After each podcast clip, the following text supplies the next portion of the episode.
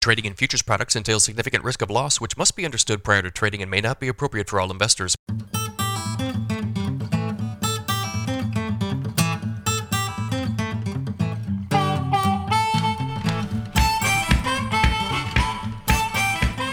Good morning, everybody. It is Thursday, May 5th, 6.04 a.m. Central Time as I speak here. July corn futures up two and three quarters at 797. December corn up three and a quarter at 739 and a half. July soybeans up 13 and a quarter at 1653 and three quarters. November soybeans up 8 cents at 1494 and a half. July Chicago wheat up 20 and three quarters at 1097 and a quarter. July Kansas City wheat up 23 at 1146 and a quarter. July spring wheat up 18 and a quarter at 1195 and a half. If you guys are listening on the podcast, appreciate it. If you're watching on YouTube, hit that subscribe button, guys. Like these videos, leave me a comment. Uh, let me know what sort of planting progress is occurring in your area. If you need some additional assistance from me, go to my website. It is www.standardgrain.com. Check out my premium subscription service I send my premium subscribers a ton of information direct from me every single business day uh, morning email, weather info, subscriber only videos, text messages. Um, this stuff is all mobile friendly. If you're on the go, this stuff is all very easily accessible on your phone. I did a video for my subscribers yesterday regarding the Indian wheat situation. We had some headlines uh, regarding India and wheat exports that I'll discuss here in a second, but I went through the entire situation, uh, their production, what they typically export, how they play into the global wheat market. So if you guys are interested in this deal, uh, sign up for that premium subscription. It's 50 bucks a month. You can cancel it at any time. No other fee, no other obligation. Nobody will try to sell you anything else.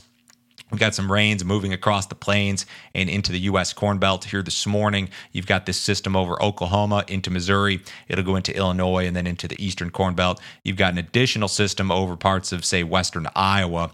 Um, over the next seven days in total, most of the Corn Belt will see one inch or less of precipitation. You look at, say, this. Um, uh, eastern two thirds of Iowa, they're going to be uh, pretty dry uh, compared to the rest of the Corn Belt. But nobody's going to see a ton of rain, but still rain rain never, nevertheless. Uh, for the central and eastern areas of the Corn Belt, your 6 to 10 looks pretty good, dry, and temperatures well above normal. The northern plains could still be problematic if they catch additional rains uh, here next week. So that's uh, still a question mark. There's going to be a big heat wave next week. There are going to be parts of Illinois, parts of Iowa that hit 90 degrees come the middle part of next week. So I suppose this may be one of those years where we just kind of skip over spring. You go from uh, winter straight to summer, uh, one of those deals. But that heat's coming into the plains uh, later this week and then into the Corn Belt uh, by early next week. So we had a bunch of headlines regarding India and wheat and Indian wheat exports yesterday. Initially, Bloomberg reported, citing unnamed sources, that India would consider restricting wheat exports, quote, as heat destroys crops.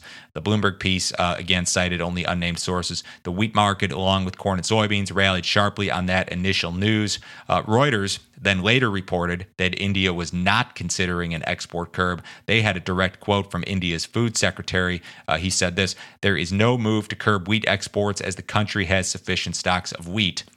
In either case, there are some new and reduced crop estimates out there. And essentially, the new and reduced crop estimates are still calling for the second largest Indian wheat crop on record. So, this quote here, heat destroying crops, is, is maybe a little bit hyperbolic in nature. Uh, in any case, India produces a ton of wheat. They're the third largest wheat exporter in the world behind the EU and China, but they don't export a ton of it. Uh, the USDA balance sheet, as it stands right now, says that uh, India will account for only 4% of global wheat exports. And there had been some thought that maybe India would export more wheat. They had sufficient stockpiles, prices were high, and maybe they still will, but a lot of uh, uh kind of back and forth in regard to the reporting on this deal yesterday. U.S. ethanol stocks declined for a fifth straight week. Stocks were down 0.3% on the week at 23.887 million barrels. Despite that decline, stocks remain at their highest level on record seasonally, behind only 2020. Ethanol production increased marginally, 969,000 barrels per day. That's above each of the last two years, but perhaps slightly behind average uh, when compared to your pre-COVID year pre-COVID years, your 2018 or 2019. Production margins for the uh, U.S. ethanol producer remain generally positive around the Corn Belt. Fertilizer companies are making a ton of money. No surprise here. CF Industries reported earnings yesterday. Uh, quarterly earnings up 485%. Earnings reached $883 million in the first three months of the year, compared with just 151 million the same quarter last year. Net sales $2.9 billion versus 1 billion a year ago. CF said that it shipped the highest quarterly volume of nitrogen by rail in North America in 10 years.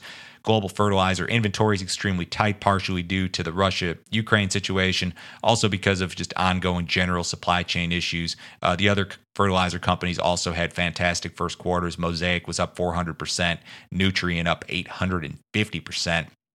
The Fed raised rates again yesterday as expected. The Fed fund target rate was increased by half a percentage point. We've now got a target range of three quarters to 1%.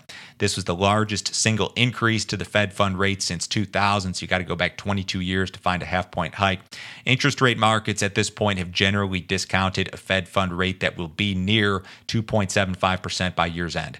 Fed Chair Jerome Powell did a press conference, which was actually very interesting. Uh, following the announcement, he discussed inflation, its impact on Americans, the Fed's plans in uh, that press conference. The Fed will begin to reduce the size of its $9 trillion balance sheet on June 1st. The current plan involves rolling off uh, $47.5 billion per month in assets.